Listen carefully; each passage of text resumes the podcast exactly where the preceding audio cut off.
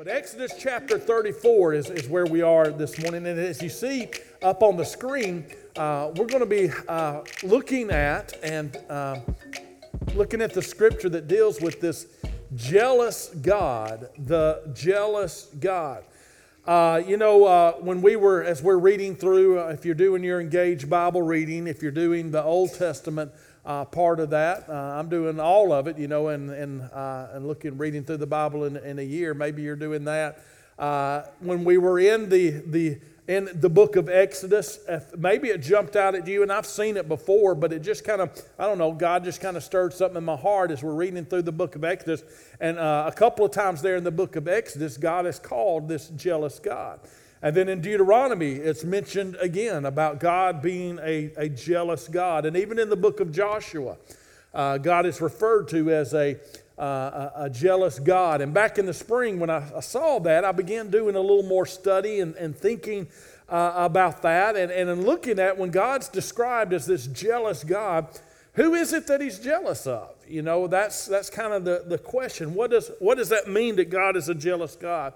I don't know if you've heard uh, the Oprah Winfrey's religious story. Uh, I don't want to say testimony, uh, but her religious story about, you know, she was raised in church in Mississippi, and, and so she was raised up with that kind of background. But uh, when she was like, I think she says in her, in her 20s or so, uh, she was attending a church and, and there was an emotional stirring going on in the church in the worship service, like there usually is. And the preacher was, uh, was shouting and getting the people all stirred up and everything.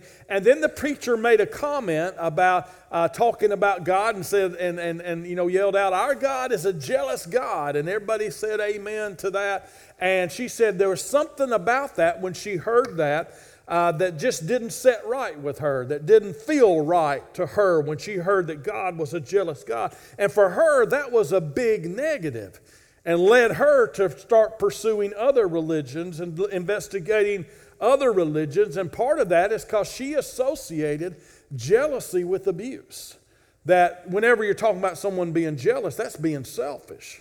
That's being self centered and often leads to violence and things like that. And she just didn't like that picture of God.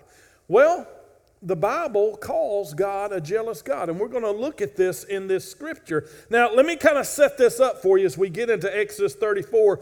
Where we're reading here, Moses, you remember Moses led the children of Israel, God led the children of Israel through Moses out of bondage in, in Egypt. A great work, a, a, a, awesome work that, that God did. He led them through the Red Sea, part of the Red Sea, did a great miracle. And here they are in the wilderness on their way to the promised land uh, that, that God was going to take them to this land flowing uh, of milk and honey. God was providing for them every day. They were having manna to eat in the wilderness. And at this time, God goes up on, uh, or Moses goes up on the mountain to meet with God. And it's there that God delivers uh, the law to him and gives him details about uh, how they were to worship him and, and how they were to, to, to live their lives in a way that honored this God, that loved them enough to bring them out of bondage, to take them to a land that they had not worked for, and would give them the victory as they went into that land.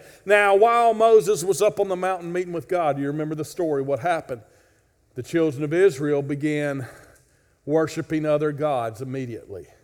They went to Aaron, they said, We don't no, we don't know if Moses has died or whatever. We don't know if Moses is coming back. Maybe this God has killed him. Uh, give us another God to worship. And then they had this golden calf that they made. And here Moses did come back. And in the chapters leading up to Exodus 34, there's Moses interceding for the people. And God, here in chapter 34 and in the previous chapters, is revealing something about himself. That God is not just one God of many gods. That is not who He is. He is calling these people to Himself. That is what they were doing. And they had gone after these other gods. And so, in the context of, of God revealing this about his nature, about being a jealous God, understand what God is doing, God is revealing his heart as he deals with sin. Look with me in Exodus chapter 34, beginning in verse 1, where it says, And the Lord said to Moses, Cut two tablets of stone like the first ones. You remember Moses got mad and destroyed the others when he came down. And he says, And I will write on these tablets the words that were on the first tablets which you broke. So be ready in the morning and come up in the morning to Mount Sinai and present yourself to me there on the top of the mountain.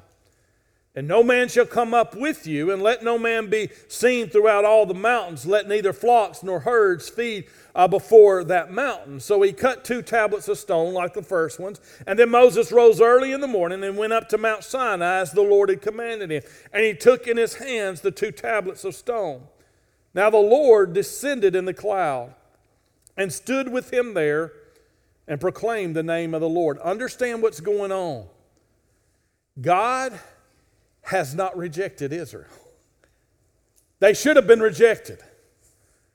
But God is coming back and he's given this, them these tablets again. That's, that's, that's the situation that is, is going on here. Matter of fact, God told Moses, He said, I tell you what, I'll just start over with you. And Moses said, No, no, no, no, no. God, remember who you are. Remember that you are this God of, of compassion and mercy and, and everything. And God knew that's what He was. God wasn't being corrected by Moses, but it's just revealing His heart to Moses and to us and to the nation of Israel as well. Now, notice what He says. It says the, uh, in, in, in verse 5, it says, Now the Lord descended in the cloud, stood with them there, and proclaimed the name of the Lord.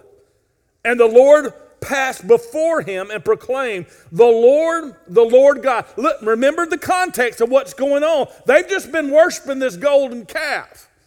And here's what, how God describes himself The Lord, the Lord God, merciful and gracious, long suffering and abounding in goodness and truth, keeping mercy for thousands, forgiving iniquity and transgression and sin, by no means clearing the guilty, visiting the iniquity of the fathers upon the children and the children's children to the third and fourth generation. So Moses made haste and, and bowed his head toward the earth and worshiped. Then he said, If now I have found grace in your sight, O Lord, let my Lord, I pray, go among us, even though we are a stiff necked people, and pardon our iniquity and our sin, and take us as your inheritance. Wow. Amazing. Verse 10 And he, God, said, the Lord said, Behold, I make a covenant. Before all your people, I will do marvels such as have not been done in all the earth, nor in any nation, and all the peoples among whom you are shall see the work of the Lord. For it is an awesome thing that I will do with you. Observe what I command you this day. Behold, I'm driving out from before you Amorite and the Canaanite and the Hittite and the Perizzite and the Hivite and the Jebusite. Take heed to yourself, lest you make a covenant with the inhabitants of the land where you're going, lest it be a snare in your mind. But you shall destroy their altars, break their sacred pillars, cut down their wooden images or their idols. For you shall worship no other God. And here it is For the Lord, whose name is jealous, is a jealous God. So we see this phrase and we see it in the context of it, the way it was given. Now, back when I, when I first came here several years ago, a matter of fact, in the, in the first or second year when I came here, we did a study on Sunday nights on the names of God. And, and we talked about all these different names of God. We talked about El Elyon, which is the most high God. The word El means God. And then these other descriptions that go with it. There was El Shaddai, the, the Almighty God. There was El Roi, the, the God who sees. There was El Olam, the everlasting God. And here is a name of God that we didn't address back then. Matter of fact, I, I didn't I wasn't even uh, really aware of this as a name of God until I began studying this. It's not one of the more popular names of God that you see in all these books that, that talk about the names of God. But here we have the name of God, El Kana. El Kana. The jealous God. The jealous God.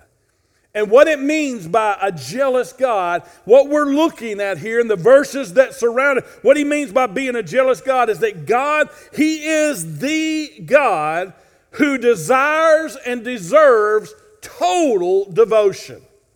No other gods, no other idols. He desires and he deserves total devotion. You see, Oprah's issue was that she didn't understand what God was talking. See, God's not jealous of us. He's not jealous of us. That's what she was thinking that, that, that description of God was. You see, God doesn't need me. He's not, he's not trying to control me just because He needs me. Uh, uh, he doesn't need us to obey Him, He doesn't need us to worship Him. We're, he's not using us for Himself. That's not what it means when God is a jealous God. He's not jealous of us, He's jealous for us. And that's, that's different. Because, see, this God, the way He's described in this passage of Scripture and in, in the book of, He's not a God who, is, who needs us. He's a God who wants to give Himself to us. And these idols, these other gods that we go after, prevent us from experiencing this relationship with God, this fullness of God, what God is wanting to give to us. See, that's different. He's not jealous of us, He's jealous for us. He's je- he wants our best. And any type of idol that comes into our life, and really any type of sin, is a barrier, is something that, that must be dealt with because it prevents us from experiencing the greatness and the glory and intimacy with the God of the universe. You see it a little different now? Our God is a jealous God. Now, when we say jealous, there's different ways. This is what we need to understand. First of all, God is jealous for his glory. He is jealous for his glory. In other words, he doesn't share his glory with other gods. Verse 12, that's what he's talking about here. He said, When you come here uh, into this land where all these other people are, they worship all these other gods. But he says, This is what, he says, make sure when you get among these other people that you don't go along and begin worshiping their gods. He says in verse 12, Take heed to yourself, lest you make a covenant with the inhabitants of the land where you're going, lest it be a snare in your midst. And the snare is their idolatry. He says, But you shall destroy their altars, break their sacred pillars, and cut down their wooden images, for you shall worship no other God, for the Lord, uh, whose name is jealous, is a jealous God. And so he's talking about these other gods. Why, why destroy these other gods? Because God doesn't share his glory with anybody or with any other God. Ezekiel 39 25, God says that He is jealous for His holy name. Only He gets the name Lord God. Only He is God. Exodus 42 8, when Isaiah, I mean Isaiah 42 8, when Isaiah is, is prophesying and, and, and against the idolatry and letting them know that judgment is coming because of their continual idolatry, God says this He says, I will not give my glory to another. They can't handle the glory of God. They don't deserve the glory of God. You see, there are these other gods. These other gods. And if you notice the, the other gods that uh, uh, on the, the outline there, it's a little g because they're not really gods. People worship them as gods, but they don't, they're not nothing compared to our God. God is not jealous of other gods. That's not what we're saying here. But what we're saying is, is that he is jealous for his glory. And he does not share his glory with these other little g gods that people try to worship. You see, these other gods will fail. Verse 12 talks about them being a snare uh, uh, among you. And, and, and, and so he says there that they are this, this snare, that they, they cannot help you. They will lead you to fail. They, they will lead you into a trap. They will lead you to experience death and destruction. They're not real. They cannot help you. These other gods, these other things that we bring into our, whatever it is that we're looking to, if we're looking to this world, if we're looking to, to, to money, if we're looking to uh, a prestige, if we're looking to fame, whatever it is that we're looking for, they cannot deliver. They will fail every time.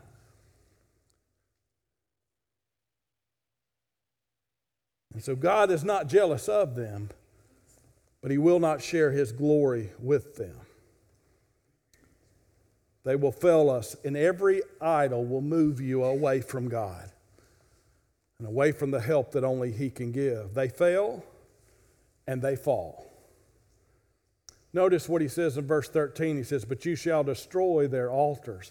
If they're really gods, you can't destroy their altars. and break their sacred pillars and cut down their wooden images. He talks about destroying them. How can you destroy these other gods? Because they're not really gods, they're nothing. And one day, all these other gods, every other God that the people have worshiped other than God, will be nothing but dust. They fall. You know, there's some folks that think, and I think there's a biblical basis for it, and we ain't got time to do the study this morning, but there's some that, that think that there's a, a demon uh, connection between all these other gods. When you look at the idols that were made, they're hideous and, and, and their form and stuff, and there's a demonic deception. And listen, there are spirits, there are evil spirits that are out there, but understand this the Bible also says that the day is coming when every knee will bow not only of people, but of every being, everything that has ever been created, even those that have rejected God will bow before God. They will all fall. And see, we have this God that will not let us fail and will not let us fall. And so he moves against other idols and other gods. Notice the one true God. He should turn his back on us because we go after these things. We rebel against him. But this God, the one true God, never fails and never falls. And notice how he's described. He's not described as this almighty, although he is the almighty God, although he is the all holy God. This is how he describes himself to the people who have gone after, already gone after another God. In just a matter of days of being delivered, they're already going after a, another God. And this is how he describes himself uh, to them. Look in, in verse 6. First of all, he says that, that he is merciful. He says, And the Lord passed before him and proclaimed, The Lord, the Lord God, the jealous God, he is merciful. That's talking about his heart, his heart of compassion. That's what the word mercy means. It means from the deep recesses of his soul and his heart, he loves us. He he cares for us. It's the love of a superior to the inferior. We don't deserve the love of God, but just like a mother takes care of a child that cannot take care of himself, God loves us. He is merciful. And then he says that he is gracious to us. The word gracious talks about his activity, that he is a, a giving God. He not only shows heart compassion and feels for us in his heart, but he moves in his heart and he moves toward us and he gives us favor and blessing. We don't deserve it, it's unmerited favor, but He is a gracious God. And then it describes not only merciful and gracious, but long suffering there in verse 6. I'm glad that God has a long fuse. He has a long fuse, and there's a, a long time before he acts in justice. He gives us time to repent. He gives time for restoration. He is a long suffering God. And then it also says not only that, but he is abounding in goodness. Goodness overflows uh, from him. The word goodness is the, the Hebrew word chesed, and it means to be faithful. He is faithful. He always does what is good. Everything God does is good. It is good for us and it, it is good for him. That is his nature. He does good and he does it out of love. He always loves us. He is faithful to love us. He cannot stop loving us. He cannot do bad and he cannot stop loving us. That is the faithfulness of God. That's what it means when God says, I'm a jealous God. It means I can't stop loving you. I will never stop loving you. And I will always do what is good for you. That's a powerful God. Then it says he is abounding in truth there in verse 6. That means he is reliable, he is firm, he is stable in his love and in his, his work with us. He is true and consistent to do what is right, to do what is good, to do what is in our best interest. You see, this God, the one true God, He deserves total devotion. Total devotion. Do you understand that? That is our God. He deserves complete worship. We ought to give up everything and never go to anything other than this one true God who has revealed himself to us, who has saved us, who has redeemed us. Let's give him everything. That is what he deserves. He's jealous for his glory because he alone deserves it. But God is also jealous for his people. And looking, we didn't read these verses, but look after verse 14 and verse 15, where he says, Lest you make a covenant with the inhabitants of the land, and they play the harlot with their gods, and make sacrifice to their gods, and one of them invites you, and you eat of his sacrifice. And you take of his daughters for your sons, and his daughters play the harlot with their gods, and make your sons play the harlot with their gods. So you shall make no molded gods, no idols for yourselves. And that's exactly what they did. Exactly what they did. Now remember, he's not jealous of us, he's jealous for us. We are his. We belong to Him. He has a possessive love. He has a protective love. He has a passionate love for us. But we reject that love. We move away from that love. We are guilty of, first of all, of self idolatry.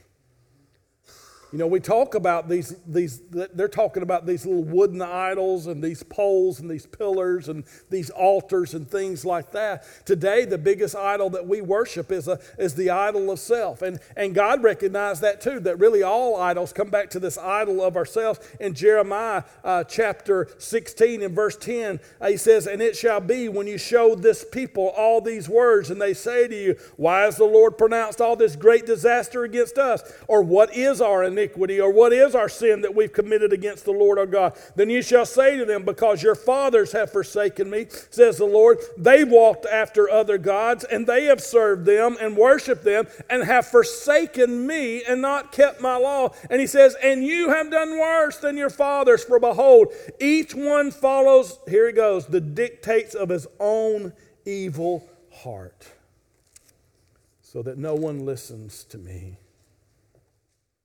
Our biggest idol is the idol of me. We serve ourselves. And even when we come to church, we do what we want to do. We serve out of comfort. We serve out of convenience. We, we do what is easy. We do what brings our flesh pleasure. Paul said in 2 Timothy chapter 3, he said, You know, the end times are coming when people are lovers of themselves.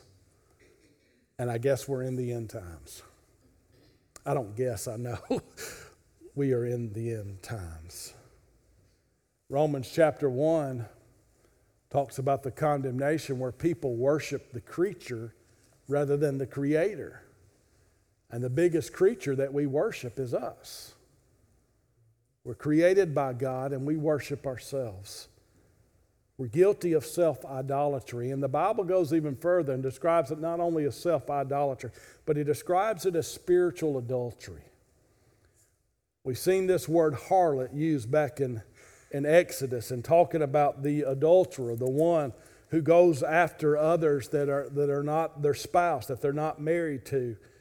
And Jeremiah describes it and, and, connects it to idolatry, or God does in Jeremiah chapter 3, beginning in verse 6, where it says, The Lord said also to me in the days of Josiah the king, Have you seen what backsliding Israel has done? He's talking about the northern tribes. She has gone up on every high mountain and under every green tree, and there played the harlot, and said, After she had done all these things, returned to me, but she did not return. And her treacherous sister Judah saw it. So here's the, the, the others. They should have seen that and turned away from it. He says, Then I saw that for all the causes for which backsliding Israel had committed adultery, he's not talking about physical adultery, he's talking about spiritual adultery. He said, I put her away and given her a certificate of divorce. Yet her treacherous sister Judah did not fear, but she went and played the harlot also. So it came to pass through her casual harlotry that she defiled the land, committed adultery with stones and trees. He's talking about idols.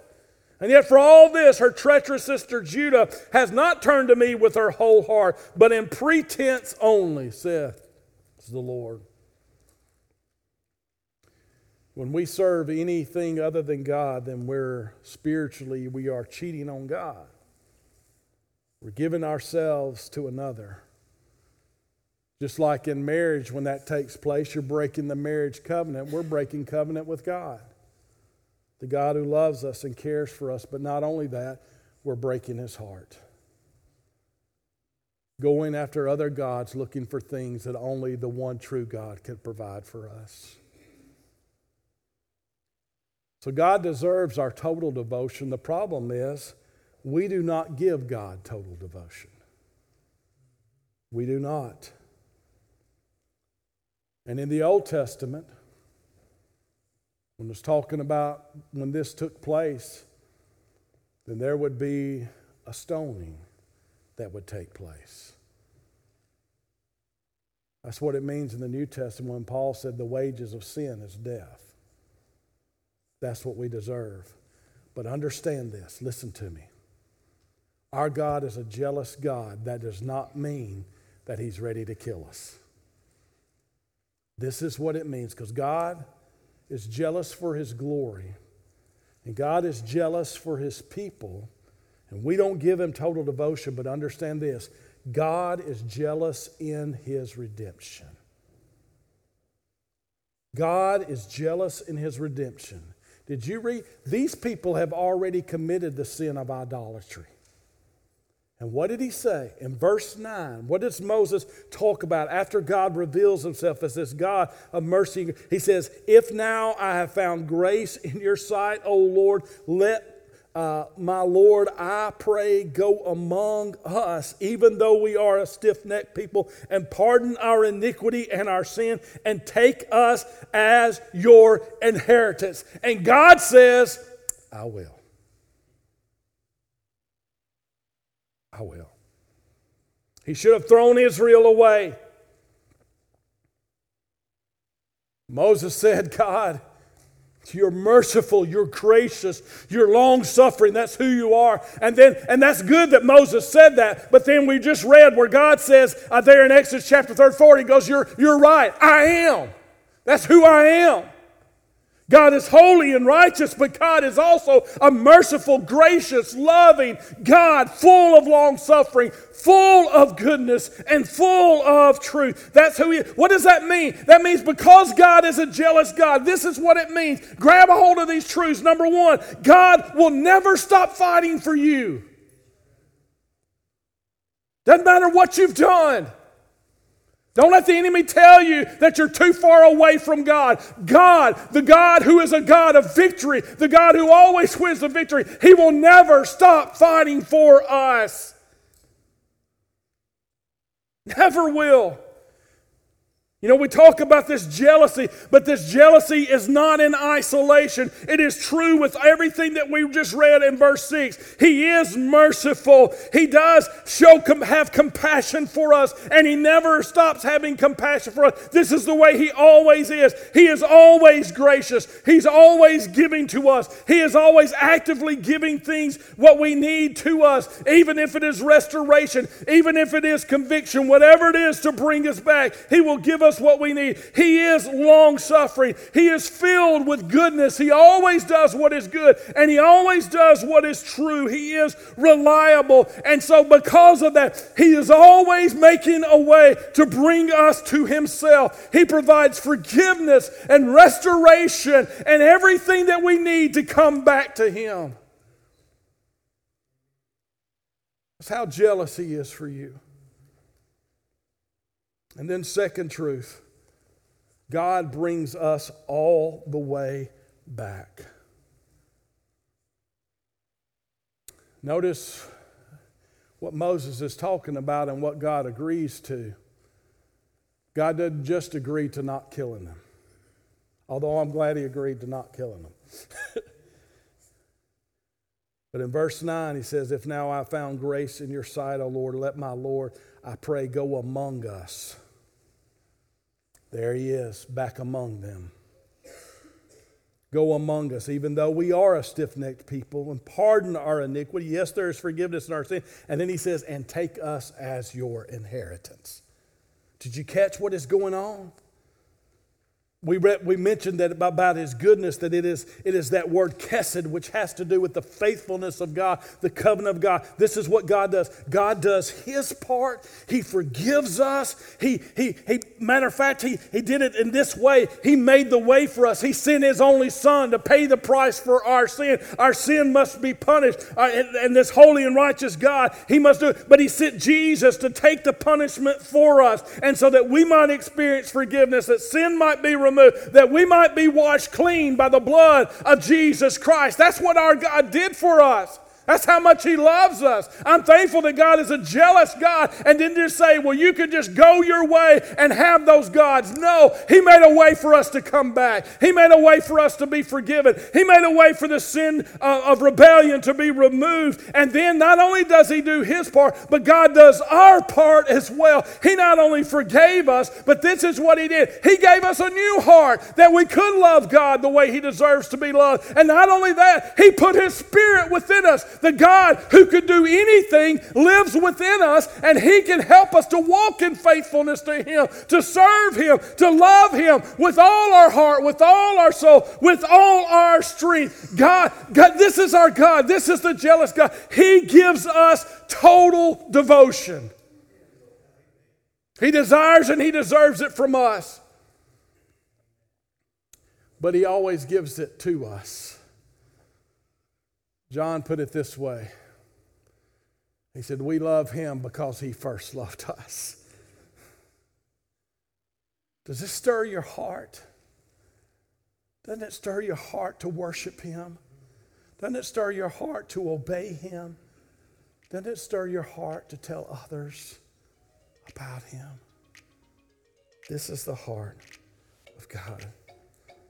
May God's love draw us to himself this morning.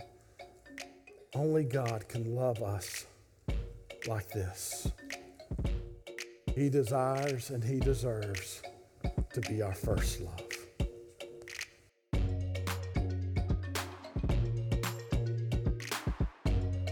This is Doug Ferris, and I'm blessed to be the pastor here at Underwood Baptist Church. I want to thank you for listening to our podcast. It's our prayer that you'll do more than listen to the sermon or gather religious information.